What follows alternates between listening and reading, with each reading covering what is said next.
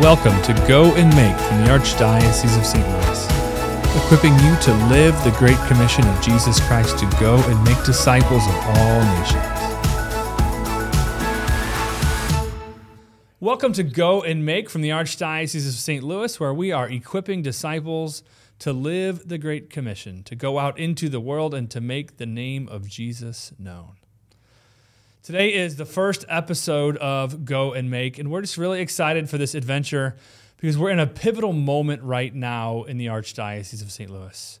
We are living in a time where this call to evangelize is being pronounced everywhere. Archbishop Rozanski is telling us it's time to go out and evangelize. All Things New has been about evangelization and hearing from people across the Archdiocese. They don't exactly know what evangelization is, or they don't actually know how to evangelize. You know, there's all kinds of statistics going on in the church right now uh, where you know roughly 7% of catholics feel called to evangelize or they want to evangelize but only 0.6% of catholics feel equipped to evangelize. Like they know what they're doing. Like they've had enough training to go out and make a difference in evangelizing the world today. So what we want to accomplish with this show go and make is to just give you confidence, to give you courage, and to give you conviction that you are called to partake in this mission. You are called to be the solution to bring people into the church, to let the Holy Spirit act in and through you to help bring people to Jesus Christ. My name is Brian Miller, and I serve as the Director of Evangelization and Discipleship for the Archdiocese. And I'm excited to be your guide on this journey as we go forth, we'll have different guests, different interviews, different topics that we cover to help break open the practicals of evangelization, of how we go and make disciples. With me alongside here is Tammy Chumley, who serves as the Associate Director of Evangelization and Discipleship. Welcome, Tammy. Thank you. We are so excited that you're a part of this team, and we're so excited that you said yes to be on this inaugural episode of Go and Make. I'm very happy to be here. Is that true? No. no. but you're learning. We're all learning. And I think one of the things that we can think about when we talk about evangelization is that evangelization often takes us outside of our comfort zone. Absolutely. And the Lord calls us and He equips us. It's not just that we have to train ourselves or do all the things ourselves, but He's going to give us the Holy Spirit. And when our hearts are convicted that we're called to go forth, our hearts are convicted that we're called to go out and make disciples, that we can't help but do it. And the apostles weren't ready. They didn't have the tools or the skills, but they brought with them Jesus and they had the Holy Spirit. Absolutely. Um, this is definitely not my favorite thing. Um, in fact, this is my first official recording like this. Um, but I do trust, like you said, I trust in the Holy Spirit to give us what we need. Um, I say that every time I get in front of people and speak. I not my comfort zone. Um, but he does give us what we need, and I do it because I love him, and I do it because he calls me to it. There you go. And we're all called to go and make disciples.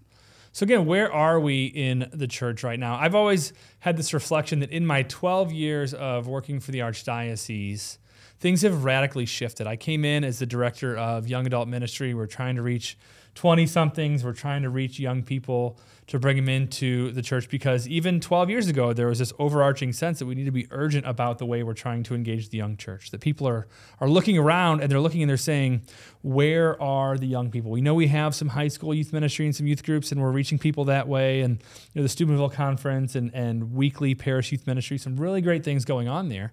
But there wasn't a huge outreach to young adults, and they were maybe falling through the cracks sometimes. And when I started, Pope Benedict was still Pope. And I had served as a missionary with Focus for four years, going out on college campuses and evangelizing. And I was talking about evangelization. And sometimes people would look at me a little bit funny, like they didn't know exactly what I was talking about or what I was trying to do. Pope Benedict retires out of nowhere, and here comes Pope Francis. And here comes the joy of the gospel. And here comes all this talk in the church on missionary discipleship and living the Great Commission. And I just love seeing the way in the last 12 years that this emphasis on the church that, that Benedict had too, and he talked a lot about the new evangelization, that John Paul II had too in his documents and writings, and really his whole papacy was geared towards living the fruits of the Second Vatican Council, of the call to engage the modern world and to bring the modern world to Christ.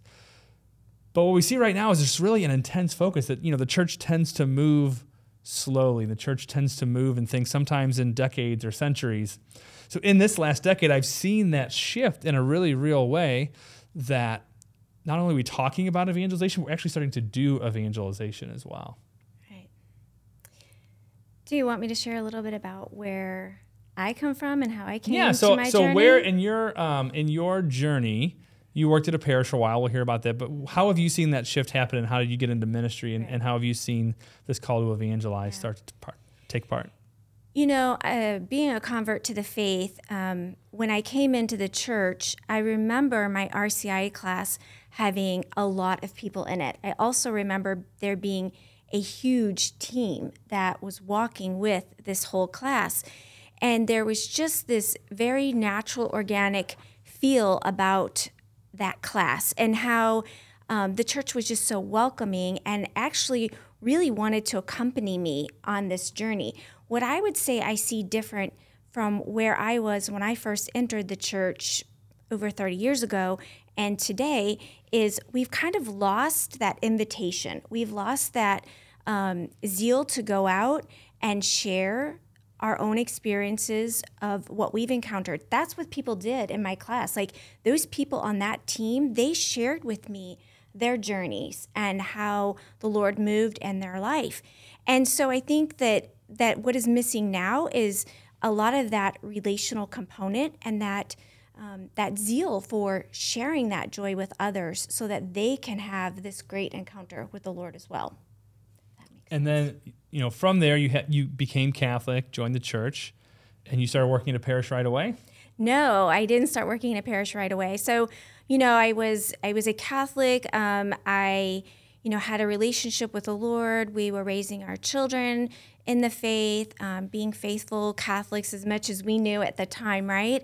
Um, and what ended up happening was. Um, I was involved in the life of, of the parish, but more on the school side, right? And so um, I really wasn't in ministry, didn't really do any volunteer ministries at the time because I, I didn't even really know about them and nobody really even invited me into them. Nobody talked to me about stewardship. Um, and so really my giving at that time was more of a more, a more selfish nature, right? Because I wanted to help the school so I could help my children. Um, but I did have a friend who actually invited me to go on a retreat. And I really didn't want to commit to a whole weekend.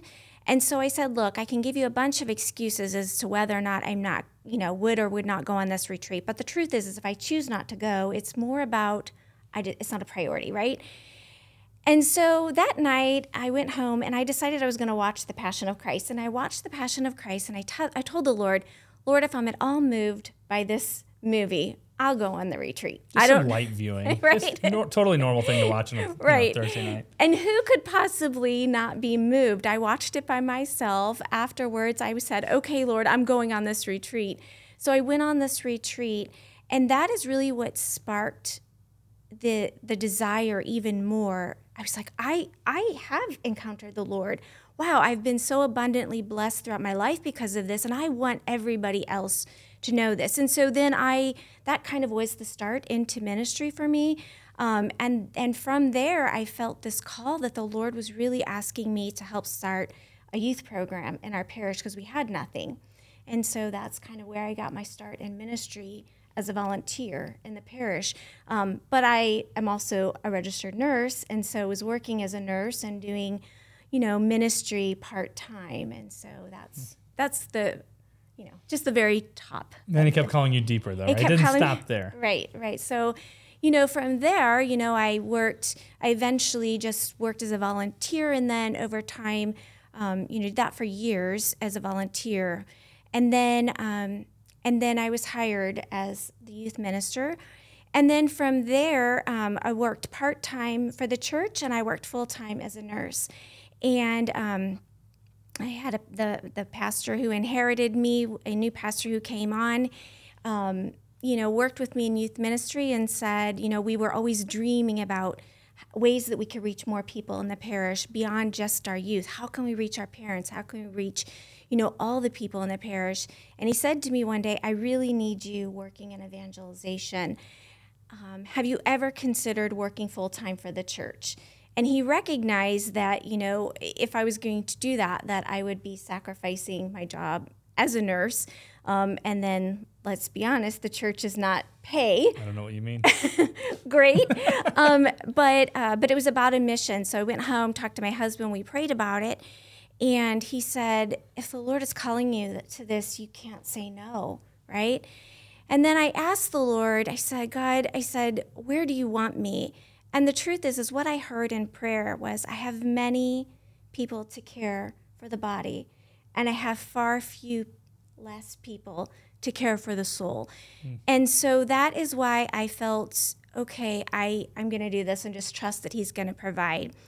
Um, did that for a while, worked part time as a youth minister, part time as a coordinator of evangelization. Um, couldn't quite make it work because we were paying for school tuitions. And so I had to pick up part time nursing you know, shifts to kind of help supplement the income. And then Father said, you know, eventually he moved me into just full time evangelization, and I became the director of evangelization in the parish. And how much schooling do you have in that? I have no schooling in that. And I wanted to point that out, not to like shame you and say yes. you're underqualified for what you do, because right. you're not, because every single one of us in our baptism is called to be a missionary right. disciple. Pope Francis talks about that in the Joy of the Gospel. By the virtue of their baptism, we've all become missionary disciples. Now, there are some things in the church you need certain certifications or training for, things you want to have. But I know there's people who are out there, you know, listening to this, watching this, whatever, who think I could never do this because I don't know enough or I'm not trained or, you know, fill in the blank with whatever excuse they might have. But the reality is the Lord is calling you. It's not if the Lord is calling you, you can do it. It's that the Lord is calling you to evangelize in some way. It looks different for everyone, but the Lord is calling you, and the most important thing is for you to discern how He's calling you and then to pray and to respond to that call. Right. You know, I would say that I think that sometimes the evil one likes to taunt us with our inabilities and our lack of gifts. And, um, you know, I, I've said before, I'm very, very far from perfect, right? Praise God for the gift of reconciliation, right? Um, because we often don't feel worthy even in through our own sinfulness, right? So we forget that that you know don't let that be what stops you either. Um, but then our qualifications too. A lot of people will say that to me. Well. Um, I can't do what you do because I don't know what you know. And the truth is, is what gives me or you the authority to really even share this is because I love the Lord and He loves me. And my life has been richly blessed because of that love and the mercy that He's given me. And that qualifies me. And the fact that He loves me and, and I am baptized and He calls me to it, that is what qualifies me, right?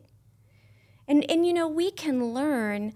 We can learn and grow in our faith, right?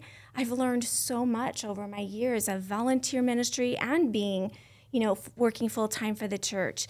And um, in fact, I've, I work really hard at that and, and because I feel like I need to make up for it. But the truth is, the things that people remember most about the way that I have walked with them is the way that I've loved them, right? Not so much what I've taught them, mm-hmm. but the mm-hmm. way that I've invited them into that relationship with the Lord through our relationship and our friendship, if that makes oh, sense. Makes, I mean, yeah, I went to you know youth group all throughout high school. I had a profound conversion when John Paul II came in 1999. I was a freshman in high school, and I went to youth group consistently twice a week for four years, and they taught us well, and they taught us a lot. But I can't remember the specifics of a sing, you know, of more than three probably nights where the, what the topic was of what we learned. Because what I do remember was the men in particular in our youth ministry who took me under their wing and invested in me and loved me and challenged me to walk that path of discipleship. And I think that know, we have to know because you can't love what you don't know. So the more we know our faith, we can more perfectly love the Lord and give him our yes. But it's so important just to ground it in that relational love. And that's really what the incarnation is. Jesus came and became man to show us how to love so we can become like him because he became like us. So I think it's really a profound insight of, of how we evangelize. And I think that's really actually a great transition for us to talk about here in the Archdiocese. You know, one of our goals is to help people understand, practically speaking, how do we evangelize? What are we going to do when we go out and go forth? And as we've talked, one of the things we want to sh- make sure people know is that there are kind of a few different categories or areas that it's helpful to think in. So I think as future episodes of this go, we'll get more into the practicals. How do I give my testimony? How do I go out and, and make Christ known as I serve the poor and proclaim his name to others? There's, there's so many different things we can talk about practically speaking. But for this part, I think what we want to do is just to step back and think about what are those big picture categories of kind of a vision for understanding evangelization. And uh, as we go through those, it'll help us understand what the practicals look like along the way. So I like to think in like in, in categories that help us remember things very easily. So I came up with four M's of things that we need to think about as we understand evangelization. The first is the moment. What is the moment that we're living in right now? The second is going to be the message. So, what do we do in terms of proclaiming the good news? What is the kerygma, as we might call it? The third thing we're going to talk about is the model of evangelization. So, how do we live this path of discipleship? We'll talk about that. And the fourth is what is the method, right? The method of accompaniment and discipleship, relational ministry that you were just talking about. So, let's just dive right in. The moment. What is the moment we're living in right now. And I think this is like the joy of the gospel post Vatican II, call to engage the world moment that we're living in, that uh, can be succinctly summed up by the great book by Monsignor Shea from University of Mary. That we're moving from an age of Christendom to apostolic mission. Pope Francis again has said we're not living in the change of an era, but the uh, not living in an era of change, excuse me, but we're living in the change of an era. That things fundamentally right now are just different than they were a generation ago, and that the church can't continue just to do things the way we've always done them. That, that this idea of Christendom is that we have these structures built up which are meant to preach the gospel. But sometimes our structures become so institutionalized and so kind of just on repeat and on routine, they actually don't have the heart of the gospel very much. They're not in that personal relationship with Jesus Christ we like to talk about now. And Pope Francis has talked about, again, Joy the Gospel is so good at talking about what evangelization is and what we're called to do. But in Joy the Gospel 27, he talks about this missionary option. He says it's a missionary impulse capable of transforming everything so that everything we do as a church, our time, schedules, languages, structures, can be channeled for evangelization of today's world rather than our own self preservation. I think we get so caught up sometimes in, you know, my parish, my school, my fish fry, my whatever it might be and we want to keep those things because we know that those are good we know that those are a way that people come to the church and people engage the church. But if they're not actually going out there and helping people convert to Jesus Christ, to drop their nets and to follow Him, then they're fundamentally missing something. So, really, if we're going to evangelize well, we have to understand the moment that it's time for action, it's time for change. We also need to understand the moment that the world is in, too, the secular world. We have to understand the idea of moral relativism and, and kind of the cultural worldviews that prevent people from encountering Jesus in the gospel. That's the moment. That's the moment that we're called to. Um, when we talk about to the way that we approach people, um, we want to also before we move into the message, we want to know where they are, right? So if I've had people come up and say to me, um, I I invited my neighbor who is a non-believer um, to join RCIA. Okay, um, and so I said, well, but but maybe they're not ready for that yet. So I think it's important before we evangelize um, individuals and before we evangelize, you know, even in our parish, we need to recognize where people are on the journey, right? Because we don't want to give them something that they're not ready to receive yet, right? So you know, there is this model of uh, pathway that we call the pathway of discipleship, and um, you know, there's this there's this part that is called uh, pre evangelization from uh, the Thresholds of Conversion from Sherry Weddell. Um, and we we go we're not going to go into depth of those today but it's just important to recognize and maybe to familiarize yourself a bit with what those are just to kind of have an idea of this natural pathway that people will take toward the Lord, right? It just doesn't happen overnight. And it's not just because we opened a catechism and said, but look, here's the catechism and this is what it says. That might be great and it might really move you. But the majority of people, that's not the journey that they're going to take, right? So we have to have an awareness of where they are on their journey and where they are on that pathway. And it's not just knowing that, it's kind of knowing how to walk with them and how do we know how to walk with somebody if we don't if we don't have a relationship with them so that's why it always starts with that relationship right so let's get to know this person first let's show them that positive influence um, with the church, right? So that initial trust that Sherry Weddell refers to in the pre-evangelization stage, that they have this positive um, experience with a Catholic or with a Christian, right? So that's that's that's where we're going to start with somebody. Um, and then as we build the relationship and as they grow in understanding and openness to the lord then eventually you know they're going to be ready for this encounter right? So we want to provide them that encounter that first encounter with the lord.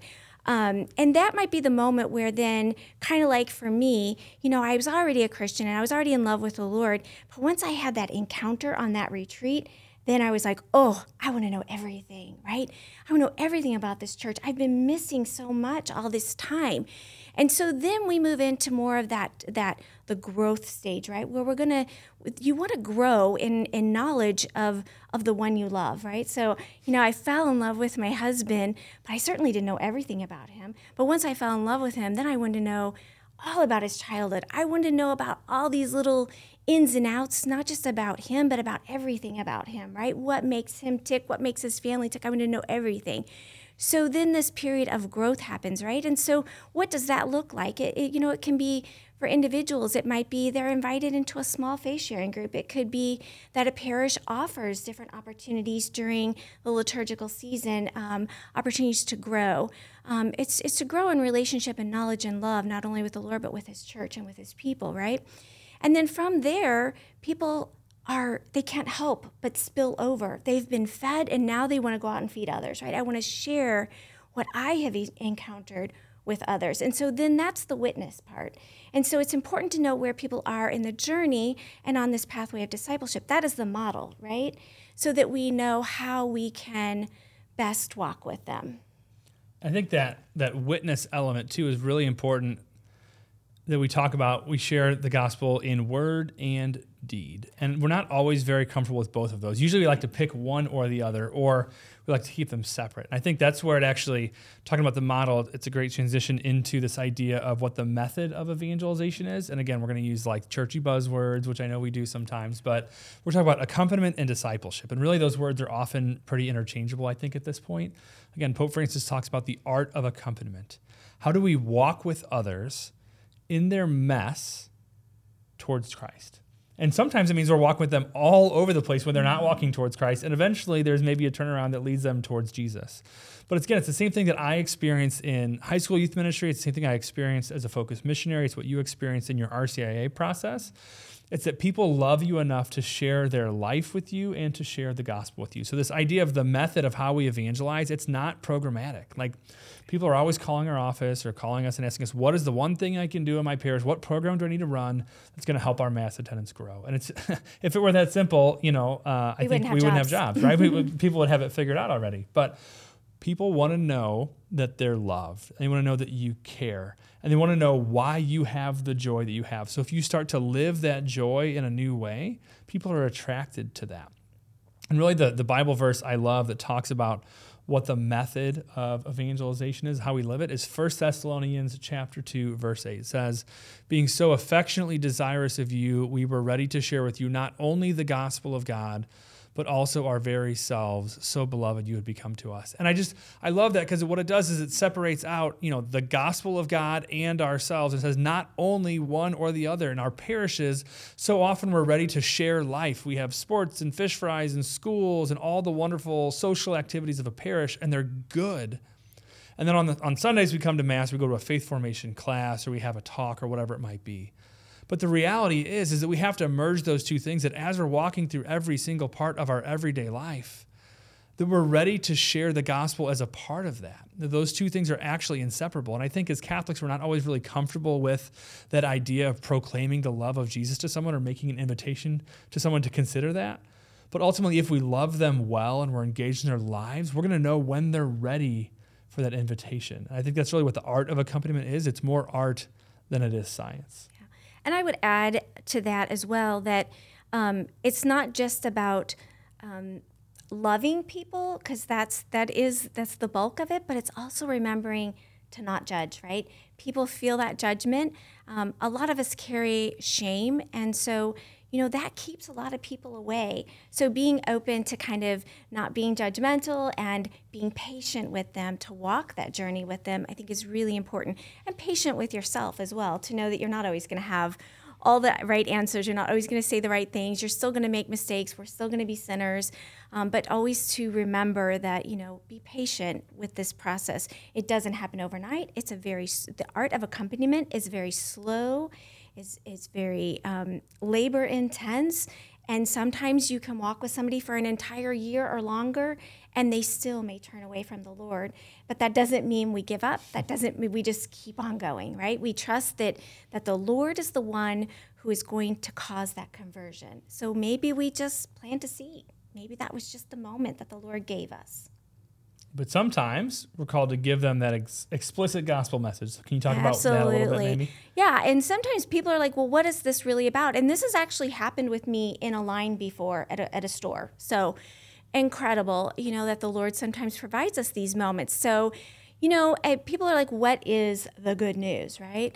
So the good news is really um, not only how God has moved in your own life, but that, but how God has moved in in all of humanity, right? And so it, it's the story of of our it's a salvation story, right? And we don't have to have a theology degree. We don't have to have all the details. We all know it, but maybe we've never the apostles didn't have theology degrees right. either, right? Maybe we didn't. Maybe we didn't. Um, we've never actually expressed this, but we know it, right? We know that the Lord came. We know that He created everything from nothing. We know that He created us. He created us to be in relationship and love with Him and with each other, right? And then we know how the story goes. Sin enters the picture. And that separates us not only, it causes this division not only between each other and through all of His creation, but it separates us from him as well. And so we were unable to fix that chasm. We were unable to fix that gap that happened. So the Lord comes and his salvation comes to us through Jesus, right? And Jesus comes and he saves us from ourselves and our own sin to help bridge that gap so that we can be reunited one day with him and have this perfect harmony, not only with him, but with all of each other, right? Um, and out of that knowledge of this salvation story and out of, out of this uh, knowledge of his love comes this response, right? And that response is that we have to go. We have knowledge of this. And so, what is this? That we are called to go out. He's given us the example of how to live, He's given this example and knowledge on how to not only grow in relationship with Him, but relationship with each other to create this beautiful experience of life here so that one day we can be with Him. And that is the responses, our witness, right? And how we live our life here.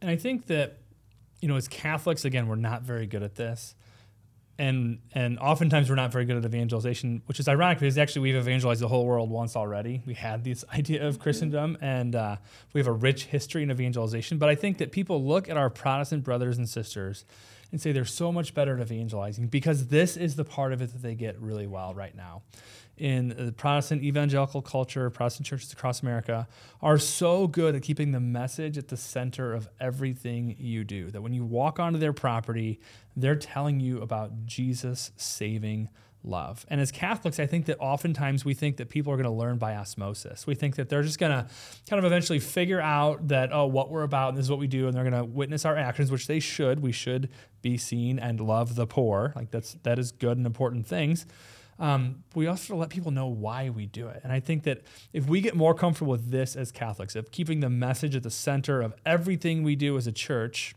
and also individually, that that's actually going to go a really long way in terms of evangelization because it's going to help people understand why we do what we do and it's going to help them understand that we really mean what we say that this is so important to us that we're pre- preaching this message urgently, just like St. Paul did, and just like the early apostles did, that they couldn't help but go off to the ends of the earth to their martyrdom because they believed so deeply in this message. Yeah, and I would say that, you know, um, when we love somebody, right?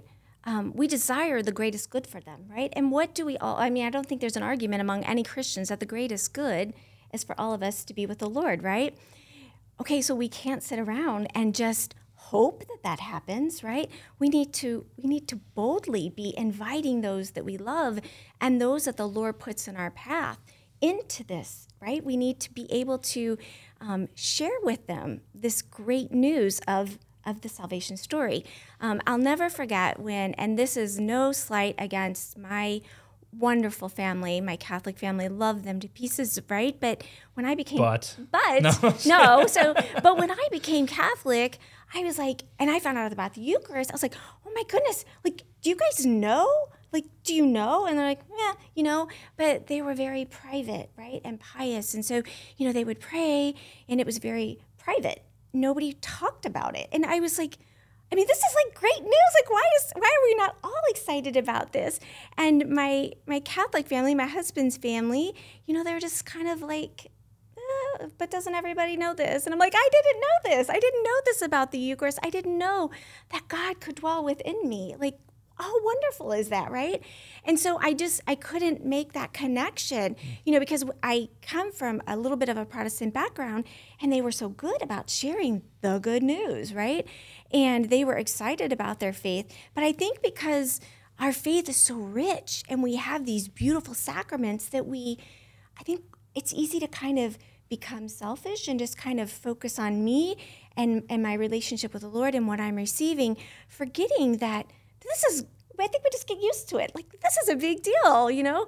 Um, and so I was really surprised when they weren't excited because I would say to my husband, because he would come to RCIA classes with me, and he said that was the greatest thing for his faith because there were a lot of things he didn't know, and all of a sudden he was getting excited. I'm like, "Did you know this?" He's like, "I didn't know that." Right.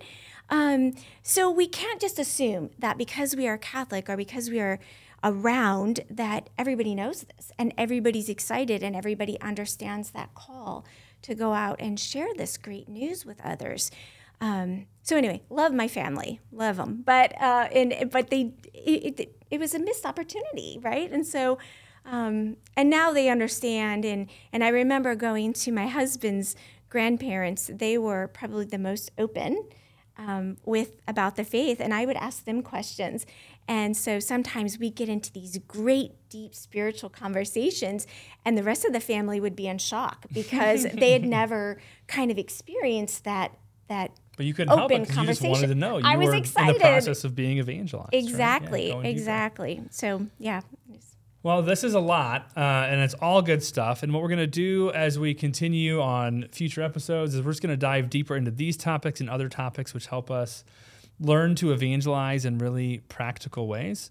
Uh, but again, the moment, the model, the method, the message. And if we can really understand those things well, and we have other classes and formations and things we're doing for different groups that really hone in on some of these specifically and teaching this kind of vision for understanding evangelization.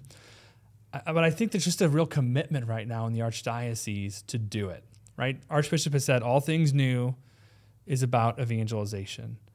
And it doesn't mean that we have it figured out, but it means that we're committed to figuring it out and to doing and responding and discerning how the Lord is calling us to reach our world right now. And I, I don't know about you, but I'm just so excited for where we're headed and what we're doing. And really, the openness I've seen in the pastors and the priests and the lay leaders of the Archdiocese to learn more about how we can go out and, and make disciples of all nations. Yes. So exciting. So exciting. So exciting. So, uh, thanks for for joining us today on this inaugural episode of Go and Make, and we will see you next time.